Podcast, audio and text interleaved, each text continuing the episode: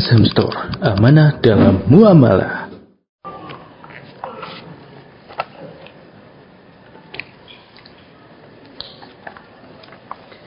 Assalamualaikum warahmatullahi wabarakatuh.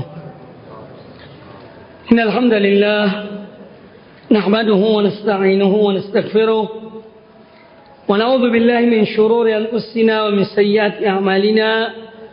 الله فلا مضل له ومن يضلل فلا هادي له. أشهد أن لا إله إلا الله وحده لا شريك له. وأشهد أن محمدا عبده ورسوله. يا أيها الذين آمنوا اتقوا الله حق تقاته ولا تموتن إلا وأنتم مسلمون. يا أيها الناس اتقوا ربكم الذي خلقكم من نفس واحدة وخلق منها زوجها وبث منهما رجالا كثيرا ونساء. واتقوا الله الذي تساءلون به والأرحام إن الله كان عليكم رقيبا. يا أيها الذين آمنوا اتقوا الله وقولوا قولا سديدا يصلح لكم أعمالكم ويغفر لكم ذنوبكم. ومن يطع الله ورسوله فقد فاز فوزا عظيما. أما بعد kaum muslimin dan kaum muslimat rahimani wa rahimakumullah. Alhamdulillah pada kesempatan yang baik ini kita kembali bertemu dalam kajian Risalah Aqidah Sunnah wal Jamaah yang ditulis oleh Syekh Muhammad bin Shalih Al Utsaimin rahimahullah taala rahmatan wasiah. Pembahasan kita yang terakhir sampai pada pembahasan tentang uh, definisi dari al-hululiyah dan al-ittihadiyah atau wihdatu al-wujud. Dan itu sudah dibahas. Insya Allah pada kesempatan yang baik ini kita melanjutkan perkataan al-muallif rahimahullah taala wa nu'minu bima akhbara bihi anhu rasuluhu sallallahu alaihi wasallam annahu yanzilu kulla lailatin ila as-sama'i ad-dunya hina yabqa ثلث الليل ثلث الليل الأخير فيقول من يدعوني فأستجيب له ومن من يسألني فأعطي من من يدعوني فأستجيب له ومن يسألني فأعطي فأعطيه ومن يستغفر لي فأغفر له. آه Kata Syekh rahimahullah taala,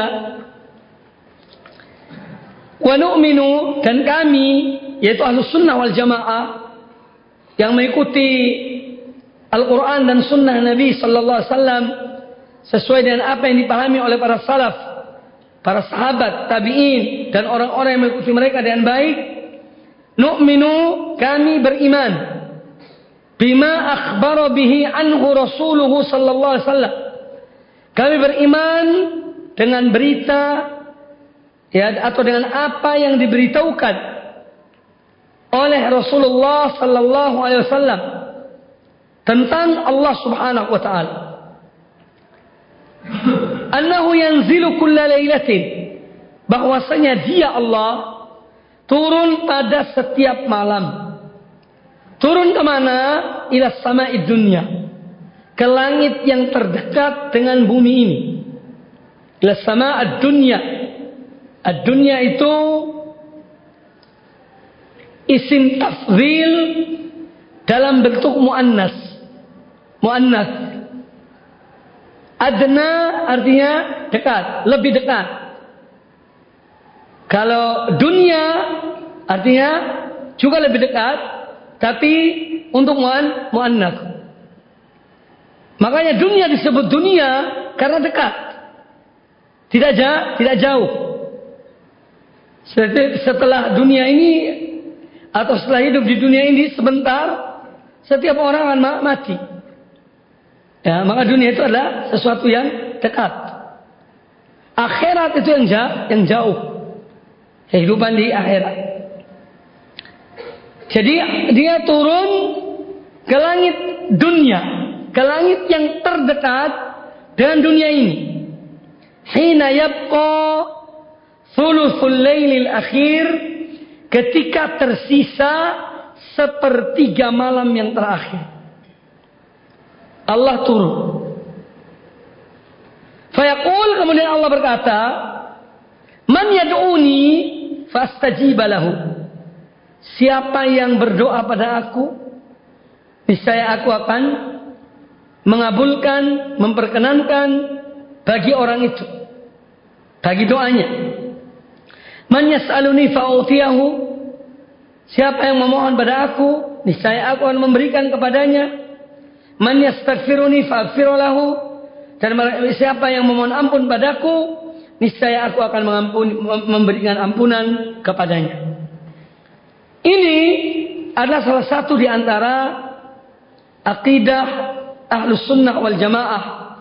Dan dalam pembahasan ini adalah jadi cuplikan syekh yang baru kita baca ini adalah isbat sifatin nuzul lillahi ta'ala. Ya, jadi boleh anda tulis di sampingnya, sampingnya alinea ini, isbatu sifat sifatian an-nuzul. Bahwa sunnah menetapkan sifat Allah itu turun. Jangan ditanya bagaimana Allah turun. Tidak mungkin akal kita sampai.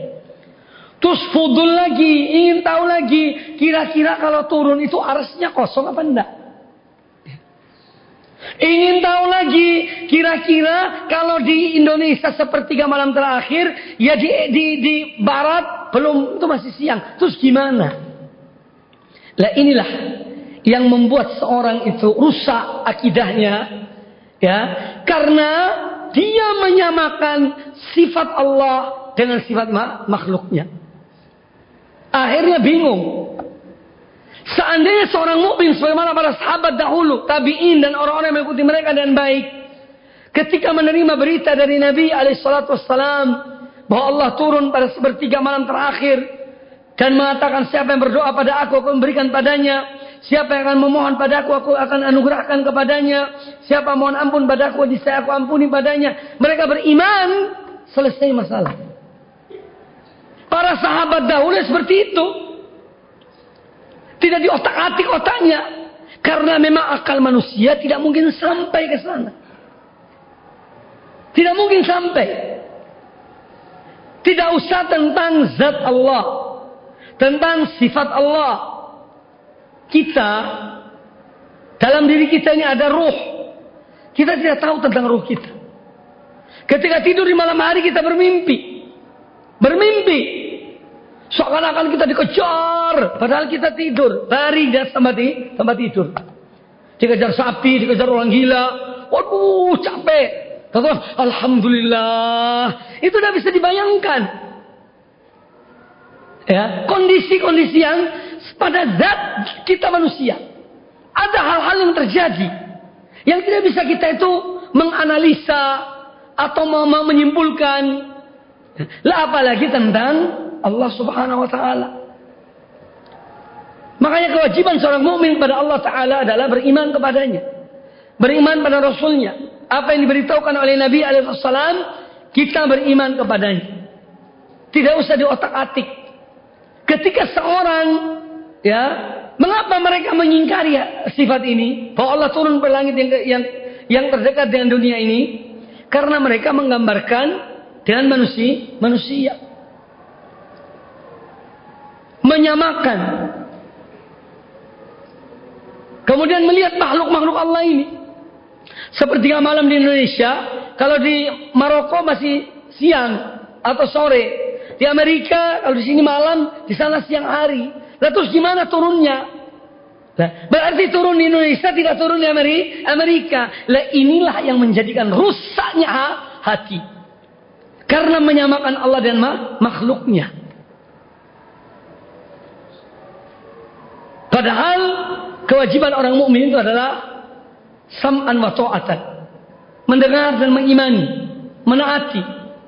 Ya, istislam, tunduk dan patuh kepada nas-nas yang diberitahukan oleh Allah dan Rasulnya Nabi kita Muhammad sallallahu alaihi wasallam. Jadi uh, alinea ini adalah isbatu sifatin nuzul yaitu menetapkan sifat turunnya Allah Subhanahu wa taala. Dan ini merupakan akidah Ahlussunnah wal Jamaah yaitu menetapkan bagi Allah setiap sifat yang disifatkan oleh Allah Subhanahu wa taala tentang dirinya atau yang disifatkan oleh Rasulullah sallallahu alaihi wasallam. Ya. Kita wajib menetapkan apa yang ditetapkan oleh Allah dan Rasulnya. Tetapi penetapan ini, yang kita tetapkan sifat itu ada, ya, isbat bila takyif. Menetapkan tanpa menanyakan bagaimana. Tanpa menanyakan bagaimana? Bagaimana? Wala tamthil. Dan tanpa menyamakan. Antara sifat Allah dan sifat makhluknya. Wala tahrif. Tidak pula mengganti merubah maknanya kepada makna yang lain. Oh turun itu maksudnya turun rahmatnya. Bukan Allah yang turun dari rahmatnya atau perintahnya. Rahmat Allah setiap hari turun. 24 jam itu rahmat Allah itu turun. Perintah Allah juga demikian. Ya. Jadi tidak mentahrif kepada makna yang, yang lain, tidak merubah pada makna yang, yang lain. Wala ta'til dan tidak menafikan ya atau meniadakan sifat tersebut. Apakah sifat-sifat ini sifat zatiyah atau sifat fi'liyah? Ahlus sunnah wal jamaah menetapkan bagi Allah Ta'ala apa yang telah diberitahukan oleh Allah Subhanahu Wa Ta'ala. Yang lebih tahu tentang diri Allah adalah Allah Subhanahu Wa Ta'ala. Kemudian Rasulullah Sallallahu Alaihi Wasallam. Makanya kita wajib beriman kepada Allah dan dan Rasulnya. Kata Nabi Alaihissalam, Ana a'lamukum billah. Aku adalah orang yang paling mengetahui tentang Allah daripada kamu sekalian. Itu kata Nabi Sallallahu Alaihi Wasallam dalam hadis Sahih riwayat Imam Al Bukhari. Dan Allah tentu lebih tahu tentang dirinya. Allah beritahukan kepada Nabi Alaihissalam. Dan Nabi Alaihissalam memberitahukan kepada kepada kita.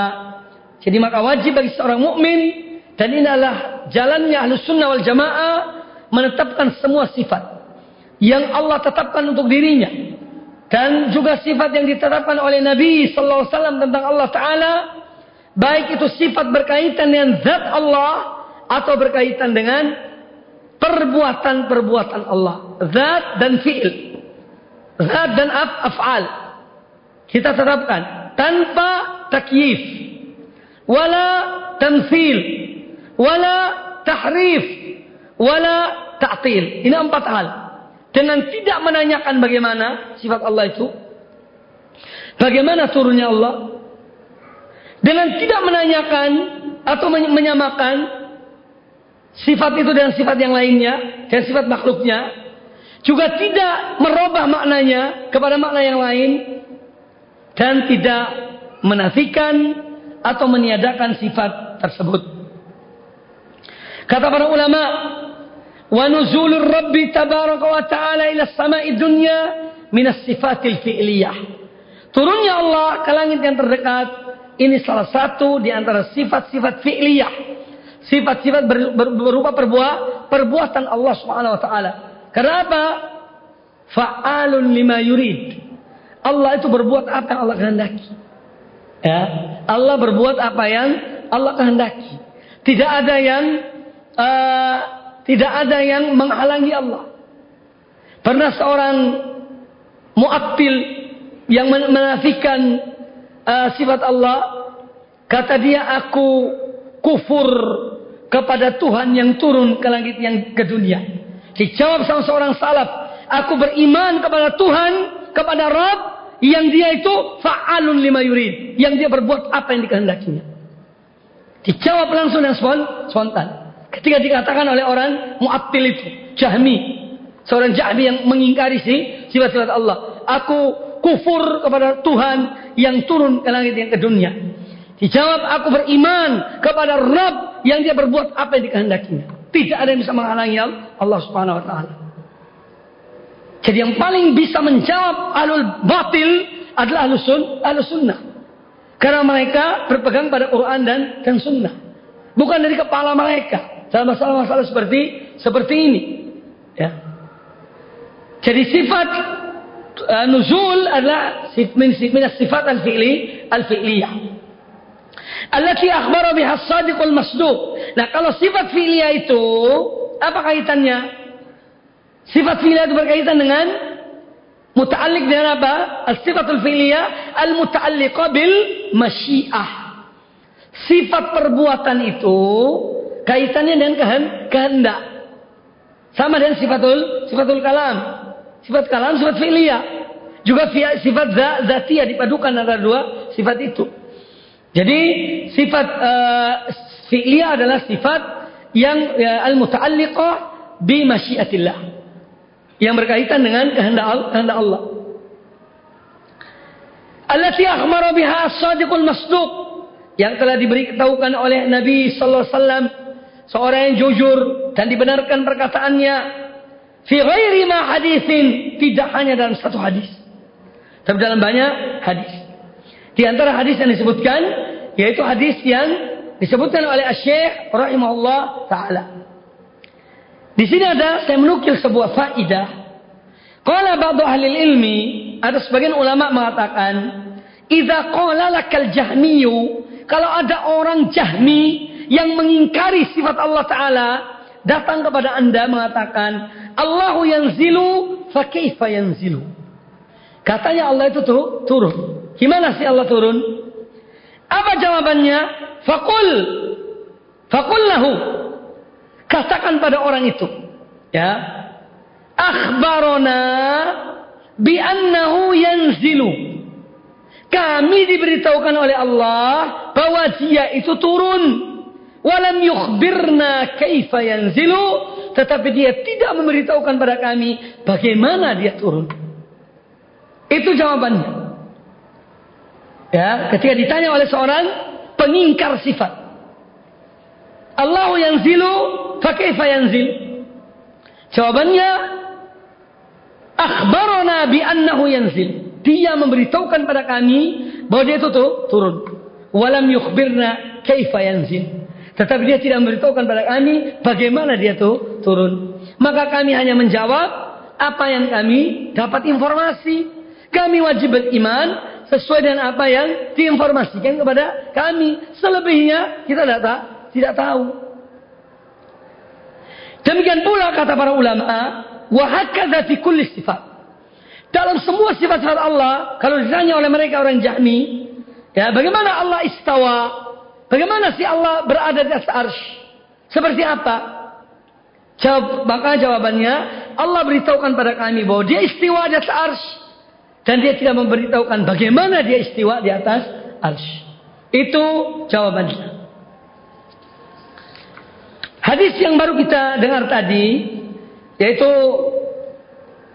kata Allah SWT man yad'uni fastajiba lahu ya man yas'aluni fa'utiyahu man yaghfir man yaghfiruni fa'aghfir lahu. Ini ada hadis riwayat Imam Bukhari dan Imam Muslim. Ya Imam Bukhari dan Imam Muslim. Kata Syekh Al Albani rahmatullah alaih tentang hadis ini. Ya hadis yang mana kata Nabi SAW yanzilu Rabbuna wa tabaraka wa ta'ala kulla laylatin ila sama'i dunya. Bahwa Rabb kita Allah tabaraka wa taala turun ke langit yang terdekat dengan dunia ini ketika sepertiga malam terakhir. Kemudian Allah mengatakan man yad'uni siapakah dia yang men, yang berdoa atau yang berdoa pada aku? Niscaya aku akan memperkenankan doa doanya. Fastajibalahu man yas'aluni fa'utiyahu siapakah yang mohon pada aku niscaya aku berikan padanya? Man yastaghfiruni fa'aghfiru lahu Siapakah yang mohon ampun padaku, niscaya aku ampuni dosanya. Kata Syekh Al-Albani rahmatullah alaih, Qultu, kata beliau, Hadzal hadithu bihadzal lafzi sahihun mutawatirun. Hadis ini dengan redaksinya yang saya bacakan tadi, ini hadis yang mutawa, mutawatir. Bukan sekadar hadis sahih, mutawatir. Diriwayatkan oleh banyak sahabat-sahabat Nabi alaihi salatu wassalam. Ya, dan ini telah disebutkan hadis ini mutawatir di antaranya oleh, oleh Al-Imam Ibnu Abdul Bar Al-Maliki. Salah seorang ulama Spanyol. Eh, Ibnu Abdul Bar, Abu Umar Ibnu Abdul Bar. Kemudian ada Syekh Albani rahmatullah alaih, wa fihi dalilun ala anna Allah azza wa jalla fis samai ala al-arsy min fawqi sab'i samawat kama qalatil jama'atu wa huwa min hujjatihim ala al-mu'tazilati wal jahmiyati fi qawlihim Allah jalla wa ala fi kulli makan. Ini perkataan Ibnu Abdul Bar. Jadi dalam hadis ini terdapat dalil bahwasanya Allah Ta'ala di atas langit yang ketujuh, di atas ars sananya, ya sebagaimana yang dipahami oleh ahlus sunnah wal jamaah. Kama qalatil jamaah, ini kama qalat ahlus sunnah wal jamaah wal jamaah. Sebagaimana dikatakan oleh sunnah wal jamaah, yang diyakini oleh mereka. Wa huwa min hujjatihim, dan hadis ini adalah salah satu dalil, salah satu hujjah mereka, alal mu'tazilah. Ya untuk melawan membantah Mu'tazilah wal Jahmiyah dan Jahmiyah. Yang mana mereka mengatakan innallaha azza wa jalla fi kulli makan. Mereka mengatakan bahwa Allah berada di mana-mana. Bantahannya dengan hadis ini makanya Allah tuh turun itu dalil bahwa Allah tidak menyatu dengan, dengan makhluknya nah, kemudian kata Syekh rahimahullah taala ya. wa nu'minu dan kita beriman yakni al-sunnah wal jamaah beriman bi annahu ta'ala ya'ti yaumal ma'ad bahwa saya Allah taala akan datang di hari kiamat kelak datang lil fasli bainal ibad untuk mengadili, memutuskan di antara hamba-hambanya. Yaumul fasal. Ya. Di antara hamba-hamba Allah diputuskan oleh Allah Taala. Apa dalilnya bahwa Allah akan datang dari kiamat kala untuk mengadili manusia? Di kauli Ta'ala berdasarkan firman Allah Ta'ala, "Kalla idza dukkatil ardu dakkan dakka." Ya, janganlah demikian.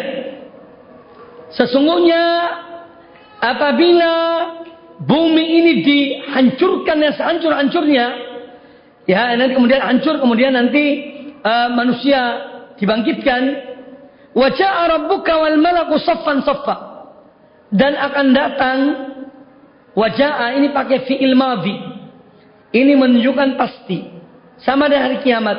Hari kiamat itu belum terjadi. Tapi Allah menggunakan semua hampir semua kata-kata dalam menjelaskan tentang hari kiamat dengan fiil lam lampau past tense bahasa Inggrisnya. Apa di past tense? Sudah berlaku, sudah berlaku. Idza sama'u syaqqat in syaqqatu fil ma fil madhi. Ya, idza sama'un fatarat idza syamsu kuwirat semua menggunakan fiil ma ma kata bentuk lampau. Kata para ulama, ini untuk mentakkid kepastian hari kiamat.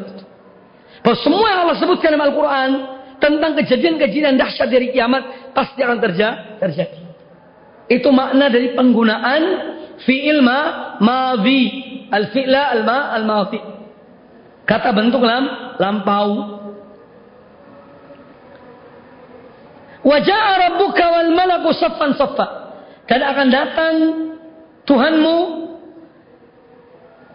dan para malaikat di saat itu sedang berbaris. Soffan soffa. Syekh, kata Syekh Muhammad bin Salih Al-Utsaimin rahimahullah taala di dalam kitab beliau Asmaullahi wa sifatuhu Asmaullah sifatuhu wa mauqif ahli sunnah minha tentang nama-nama Allah dan sifat-sifat Allah dan bagaimana maukif, sikap ahlu sunnah tentang nama-nama Allah dan sifat Allah. Kata Syekh rahimahullah, Qala ahlu sunnati wal jamaati. Ahlu sunnah wal jamaah mengatakan tentang firman Allah, Waja'a rabbuka wal malaku saffan saffa. Dan akan datang Tuhanmu pada hari kiamat itu. Dan para malaikat ber, bersof-sof. Artinya, Ja'a rabbuka ay huwa nafsuhu yaji. Dia Allah sendiri yang akan datang. Subhanahu wa ta'ala. Bagaimana datangnya yang ditanya. Pokoknya sudah bagaimana, jangan ditanya. Intinya kita beriman bahwa Allah akan datang dari kiamat kelak. Lakinnahu maji'un yaliku bijalalihi wa azamatihi. Datangnya Allah itu pada hari kiamat sesuai dengan kebesaran dan keagungannya. La yushbi'u maji'al makhluqin. Tidak sama dengan datangnya para makhluk. Wala yumkinu an nukayyifahu. Dan tidak mungkin kita menggambarkan bagaimana datangnya datangnya Allah itu. Tetapi kewajiban kita adalah wa alaina an nudhifal fi'la ila Allah. Kewajiban kita tetap menisbahkan kata kerja itu kepada Allah. Allah mengatakan datang, ya Allah datang. Bukan perintahnya yang datang, bukan malaikatnya yang datang, ya. Tapi Allah yang datang. Jangan ditakwilkan pada mana makna lain. Bagaimana datangnya? Wallahu a'lam. Kita tidak mengetahui. Wa alaina an nudhifal fi'la ila Allah. Kita tetap mengidhofahkan yakni menisbahkan fi'il itu kata kerja itu kepada Allah. Allah ma waja'a rabbuka. Yang datang itu Allah. Allah sebutkan demikian. Ya. Maka jangan dialihkan. Oh yang datang maksudnya bukan Allah. Itu yang datang malaikatnya. Itu yang datang perintahnya. Lah ininya namanya tahrif namanya. Memalingkan dari makna yang yang sebenarnya. Ini tidak diboleh, tidak dibolehkan. Oh Allah jelas mengatakan Allah yang datang kok. Siapa yang menghalangi Allah kalau mau datang hari kiamat? Apa ada manusia menghalangi? Apa ada akal-akal menghalangi, Allah? Akal yang bisa gila, akal yang bisa miring, akal yang bisa lupa, mau menghalangi sifat Allah ini. Ya. Akal yang bisa pikun, maksud jadikan hujah. Akal ini memiliki banyak kelemahan. Akal manusia itu lupa, pikun, ya, lalai, bingung, itu akal. Masuk lawan dengan hujah dan ayat-ayat Al-Quran dan hadis-hadis Nabi Sallam dibenturkan dengan akal yang lemah. Kemudian akal manusia itu macam-macam. Akal si A tidak sama dengan si B. Kalau ada 5 miliar manusia, ya akalnya ada 5 mil, 5 miliar jenis akal. Tidak bisa disamakan. Ya. Definisi air ini di gelas ini, kalau ditanya 10 orang berbeda-beda. Bendanya satu. Ya. Ini baru satu jenis. Nah bagaimana dengan sesuatu yang goib, yang kita tidak tahu tentang sifat Allah, Allah beritahukan pada kita, kemudian kita benturkan dengan akal kita. Ya. Nah oleh karena itu, kewajiban kita harus sunnah wal jamaah beriman kepada semua sifat-sifat Allah subhanahu wa ta'ala. Jadi bagaimana Allah uh, uh, kita beriman bahwa Allah itu akan datang di hari kiamat kelak untuk mengadili para hambanya. Uh, kita tetap menisbahkan kata kerja itu jaa kepada Allah Subhanahu wa taala karena memang Allah menisbahkan pada pada dirinya ya kepada ila nafsihi pada diri Allah taala. Fanaqul maka kita mengatakan innallaha taala yaji'u yaumal qiyamah Sesungguhnya Allah akan datang dari kiamat. Majian hakikian. Dengan datang yang sebenarnya. Ya, ini tanpa ditakwilkan kepada makna yang, yang lain. Yaji'u huwa nafsuhu. Yang datang itu Allah sendiri. Ya. Wa qala ahlu tahrif. Kata Syekh. Dan orang-orang yang merubah-rubah makna.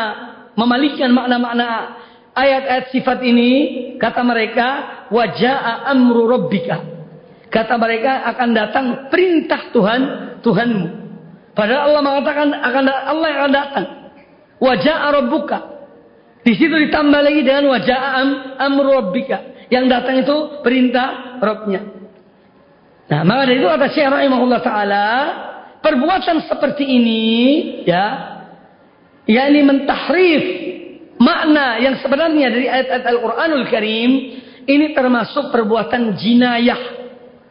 Satu perbuatan yang yakni sebuah kejahatan ya terhadap nas-nas Al-Quran dan sunnah Nabi Sallallahu Alaihi Wasallam.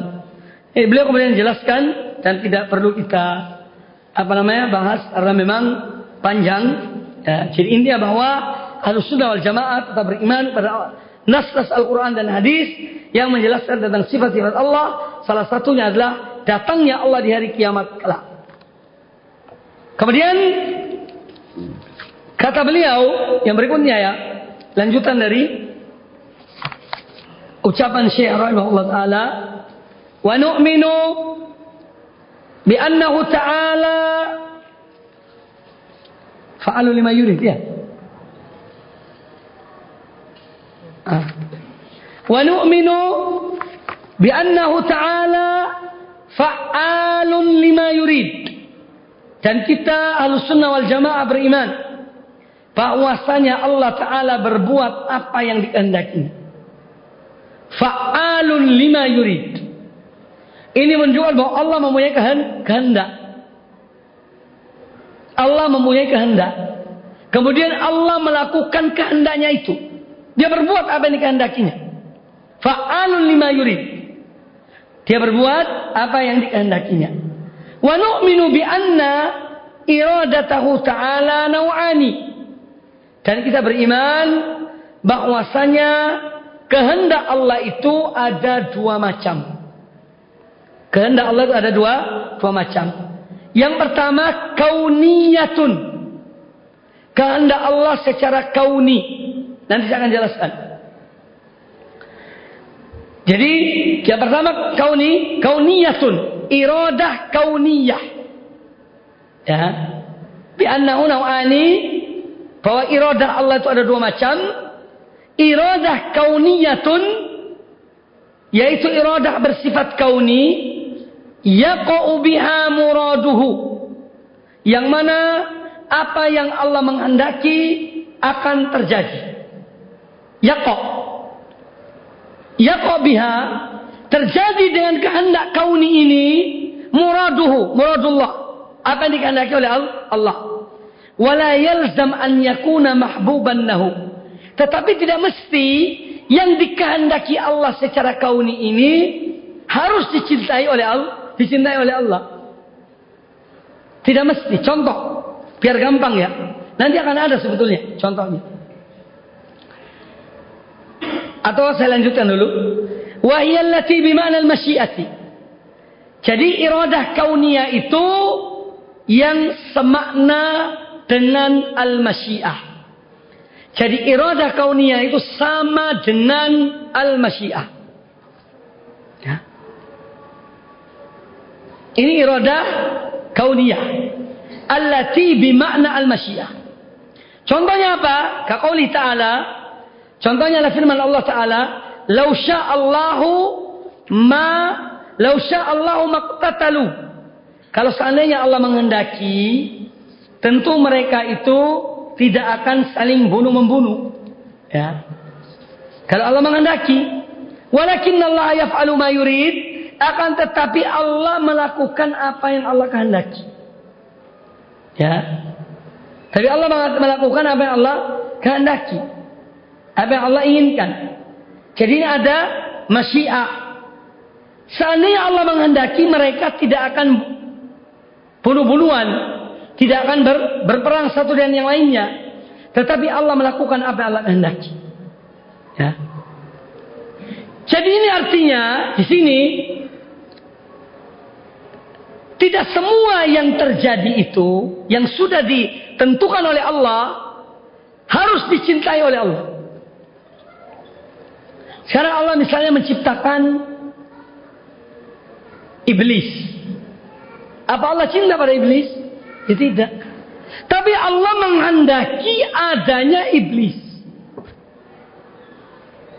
Tapi Allah tidak mencintai iblis. Malah Allah melaknat iblis. Ini contoh. Tapi Allah menghendaki. Ya, sekarang kita bahas tentang uh, iradah kauniyah. Jadi al-iradatu nau'ani, iradah itu ada dua macam, iradah Allah. Ada iradah kauniyah. Ya. Ada iradah kauniyah. Fal iradatu fi kitabillah nau'ani, iradah dalam kitab Allah itu ada dua macam. Ada al-iradah al-kauniyah, hiya al-masyiatu syamilatu li jami'il mawjudat. Jadi iradah kauniyah itu, ya, yang ngerti bahasa Arab boleh nulis, Iradah kauniyah itu hiya al-masyiatu asyamilatu li jami'il mawjudat.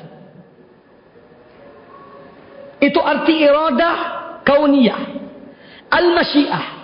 Kehendak Allah yang mencakup seluruh yang ada di alam semesta ini yang Allah hendaki untuk ada. Itu namanya iradah kauniyah. Bahwa dia memang Allah kehendaki dia itu ada. Ada iblis, ada Fir'aun. Fir'aun ada. Allah kehendaki tidak kira-kira Fir'aun ada. Atau muncul sendiri Fir'aun. Ya, tidak mungkin muncul sendiri. Allah menghendaki Fir'aun itu ada. Jadi uh, iradah kauniyah itu ia al-masyiah asy-syamila li jami'il mawjudat.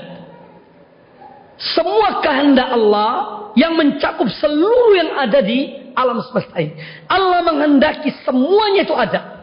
Baik maupun buruk. Ini yang pertama. Yang kedua, yang kedua, Al-iradatu asy-syar'iyyah. Iradah yang bersifat syariah. Ya, ini adalah al-iradah al-mutadamminatu lil mahabbati war ridha. Ini yang berkaitan dengan yang dicintai oleh Allah dan diridhoi oleh Allah Subhanahu wa taala. Allah mensyariatkan salat. Ya. Allah mensyariatkan iman. Supaya kita yang beriman, kita sholat, puasa, zakat, yang disyariatkan oleh Allah, ini kaitannya dengan hal-hal yang Allah mencintainya dan meridhoinya. Dalam hal berkaitan dengan syari, syariat Allah. Adapun kauniyah, semua apa saja yang ada di alam semesta ini itu atas kehendak kehendak Allah Subhanahu wa taala. Allah menghendaki terjadi. Adapun syariah ini yang mutadammina yang mencakup hal-hal yang berkaitan dengan yang dicintai oleh Allah dan diridhoi oleh Allah Subhanahu wa taala. Nah, bagaimana membedakan dua hal ini? Membedakannya sebetulnya tidak sulit. Fama kana bima'na al-masyiati fahuwa iradatun kauniyatun. Apa saja yang semakna dan kehendak Allah, ini artinya kauni, kauniyah. Apa saja yang yang yang berkaitan wa makana bi al mahabbah, yang berkaitan dengan cinta Allah kepada sesuatu, ini artinya iradah syar'i, syariah. Ya. Jadi membedakannya hal-hal yang berkaitan dengan masyiah itu iradah kauniyah. Jadi mencakup ya apa saja yang Allah kehendaki. Sekarang kita contoh irodah eh, irodah syariah yang kaitan dengan cinta dan ridho. Al itu syariah contohnya dalam firman Allah Wallahu yuridu an yatuba alaikum. Ini irodah syariah. Berkaitan dengan sesuatu yang Allah cintai.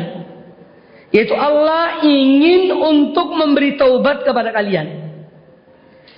Yuridu di sini artinya yuhibbu. Wallahu yuridu an yatuba alaikum. Artinya ya, yurid di sini ingin yuridu huna bimakna yuhibbu. Allah menyukai, mencintai apa? Untuk memberi taubat kepada kalian. Wala takunu bimana al-masyiah. Iradah di sini bukan masyiah. Kenapa kalau kita tahu bahwa di sini uh, wala takunu uh, bimana al-masyiah? Li'annahu law kana al-ma'na karena seandainya makna irada di sini wallahu yuridu an yatuba alaikum kalau ini makna masyiah ya uh, uh, berarti begini wallahu yasha'u an yatuba alaikum dan Allah menghendaki untuk menerima tobat kalian, lataba ala jami'il ibad. Pasti Allah akan memberi taubat kepada seluruh hambanya.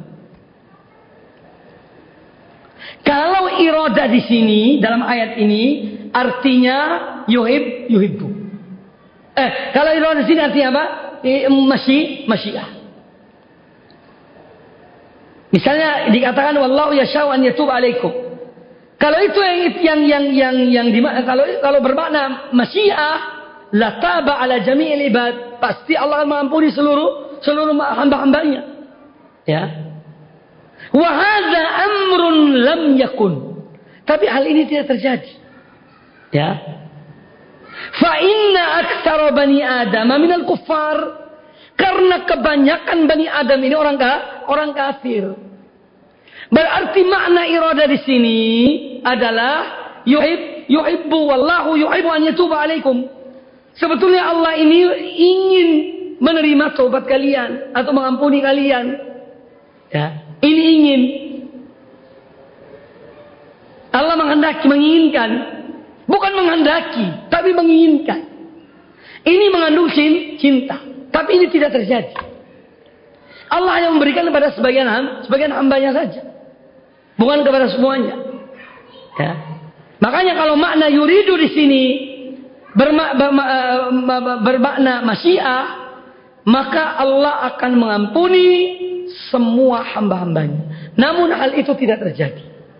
Karena masyiah kaitannya dengan apa? Kaitannya dengan tidak ada kaitan dengan dengan cinta dan ridho. La taba ala jamil ibad wa hada amru la yakun. Dan ini tidak terjadi. Fa inna aktsara bani Adam al kufar karena kebanyakan bani Adam dari golongan orang-orang kafir. Idan yuridu an yatuba alaikum yakni yuhibbu an yatuba alaikum. Artinya Allah ingin oh Allah menyukai mencintai untuk mengampuni kalian. Wala yalzam min mahabbatillahi lisyai'i an yaqa'a. Tetapi tidak lazim sesuatu yang dicintai oleh Allah itu terja terjadi. Tidak merupakan kelaziman. Wala yalzam min mahabbatillahi lisyai'i an yaqa'a.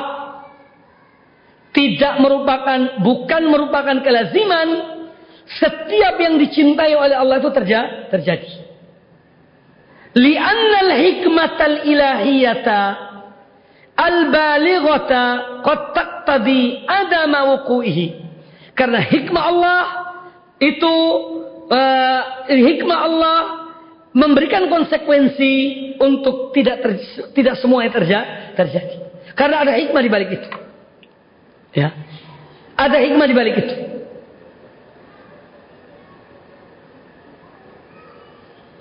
Allah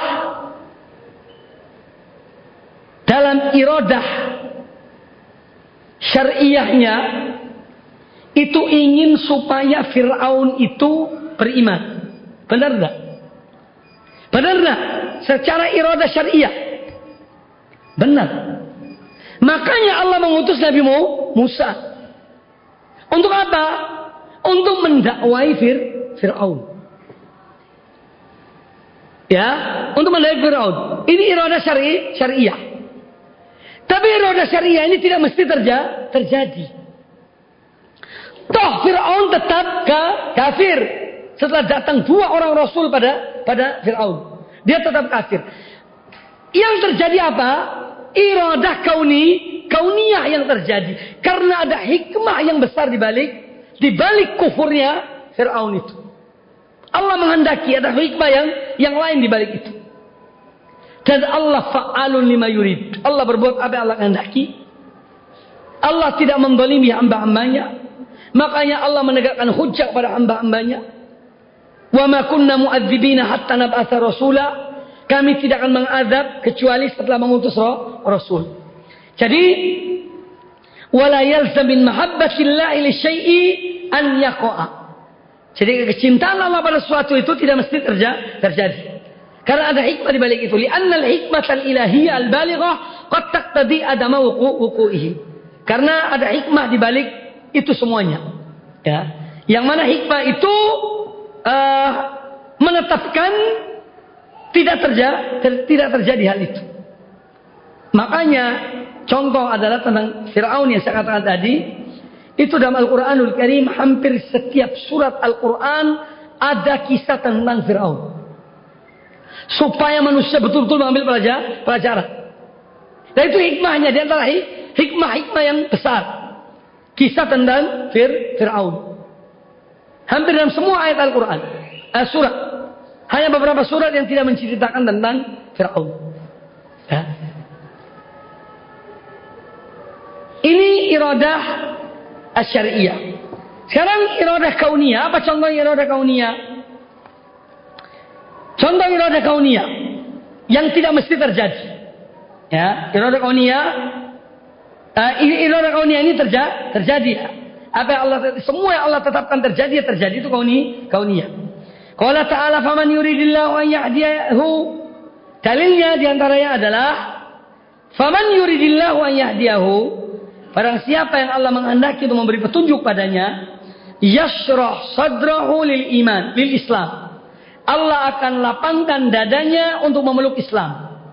Wa man yurid an yudillahu dan barang siapa yang Allah menghendaki untuk menyesatkan orang itu, yaj'al sadrahu dayyiqan haraja.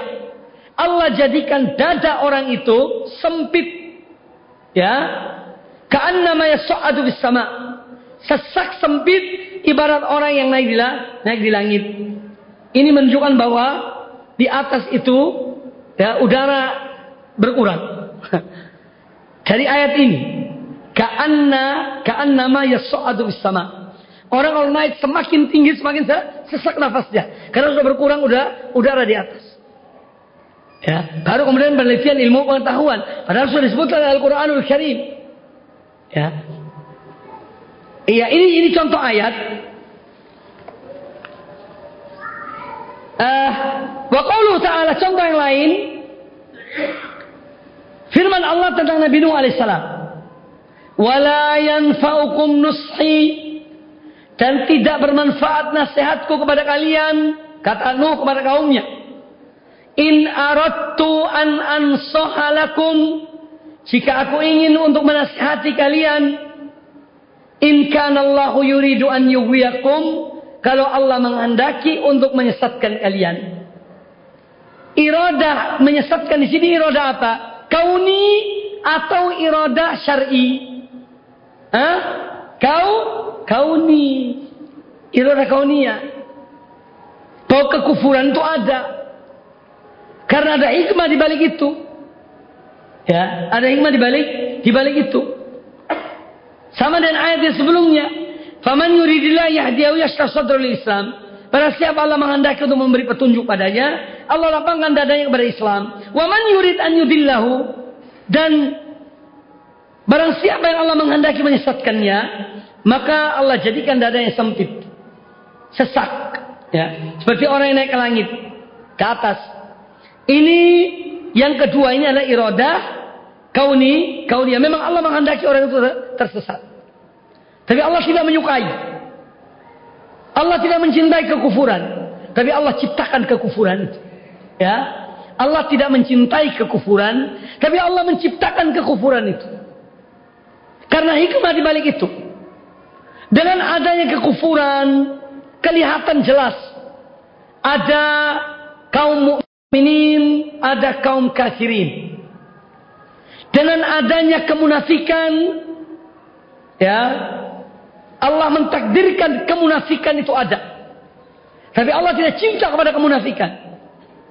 Dan ada kemunafikan, ada orang-orang yang mukmin, mukhlis pada Allah, dan ada golongan yang munafik yang menyembunyikan kekufuran dalam diri mereka. Ya.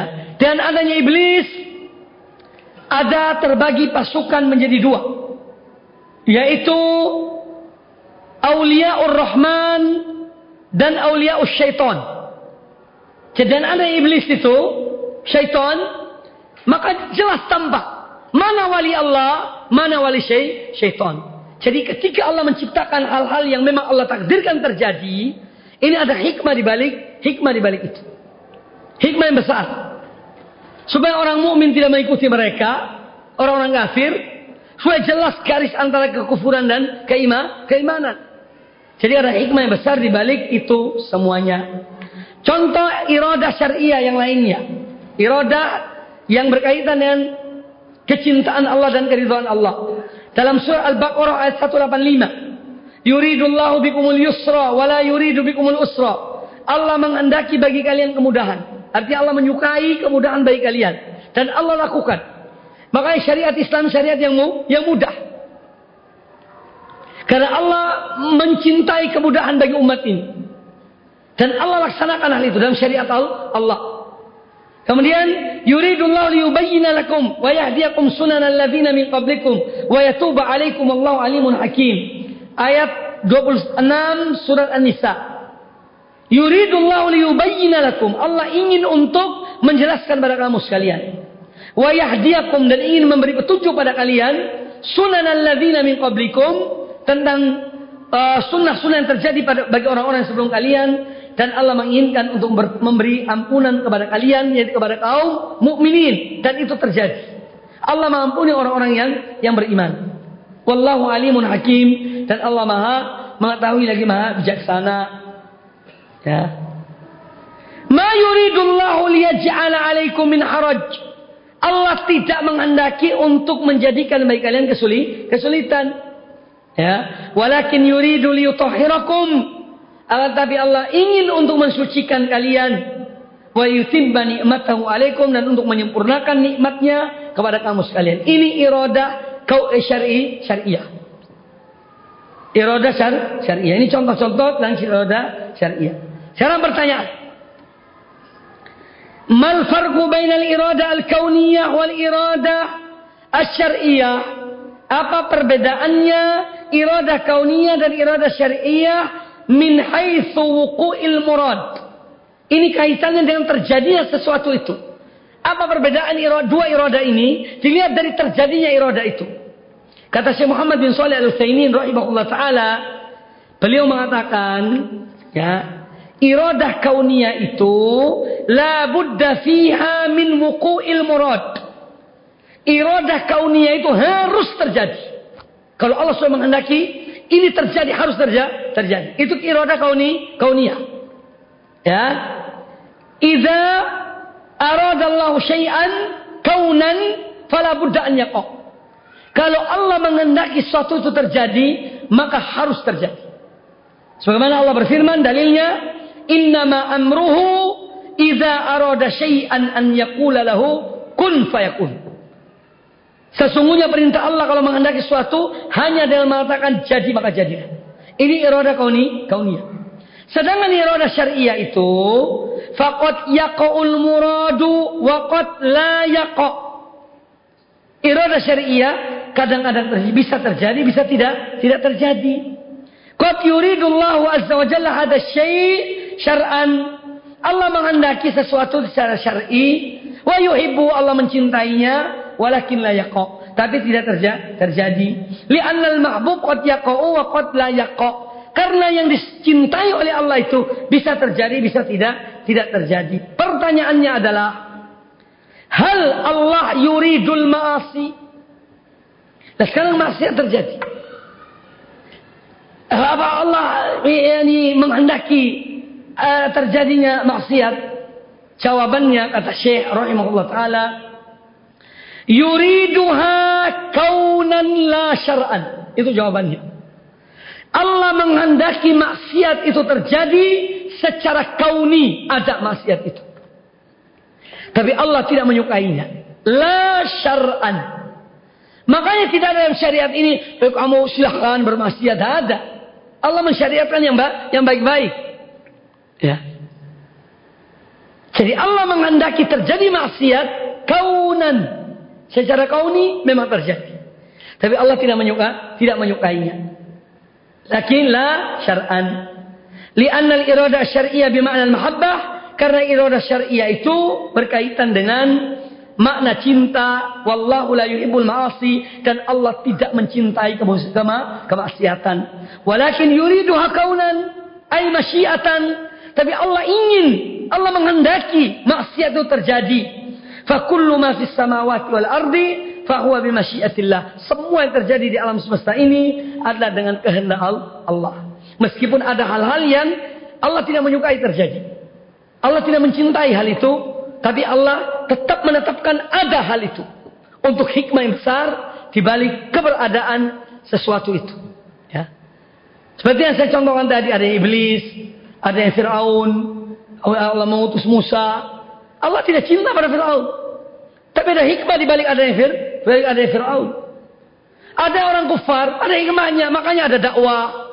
Adanya firaq-firaq dolah, kelompok-kelompok menyimpang supaya ya sunnah bisa berdak bisa berdakwah. Ya, menyuruh kepada asun, as-sunnah itu hikmahnya. Ya. Jadi Allah menghendaki terjadinya, tapi Allah tidak mencintai hal itu.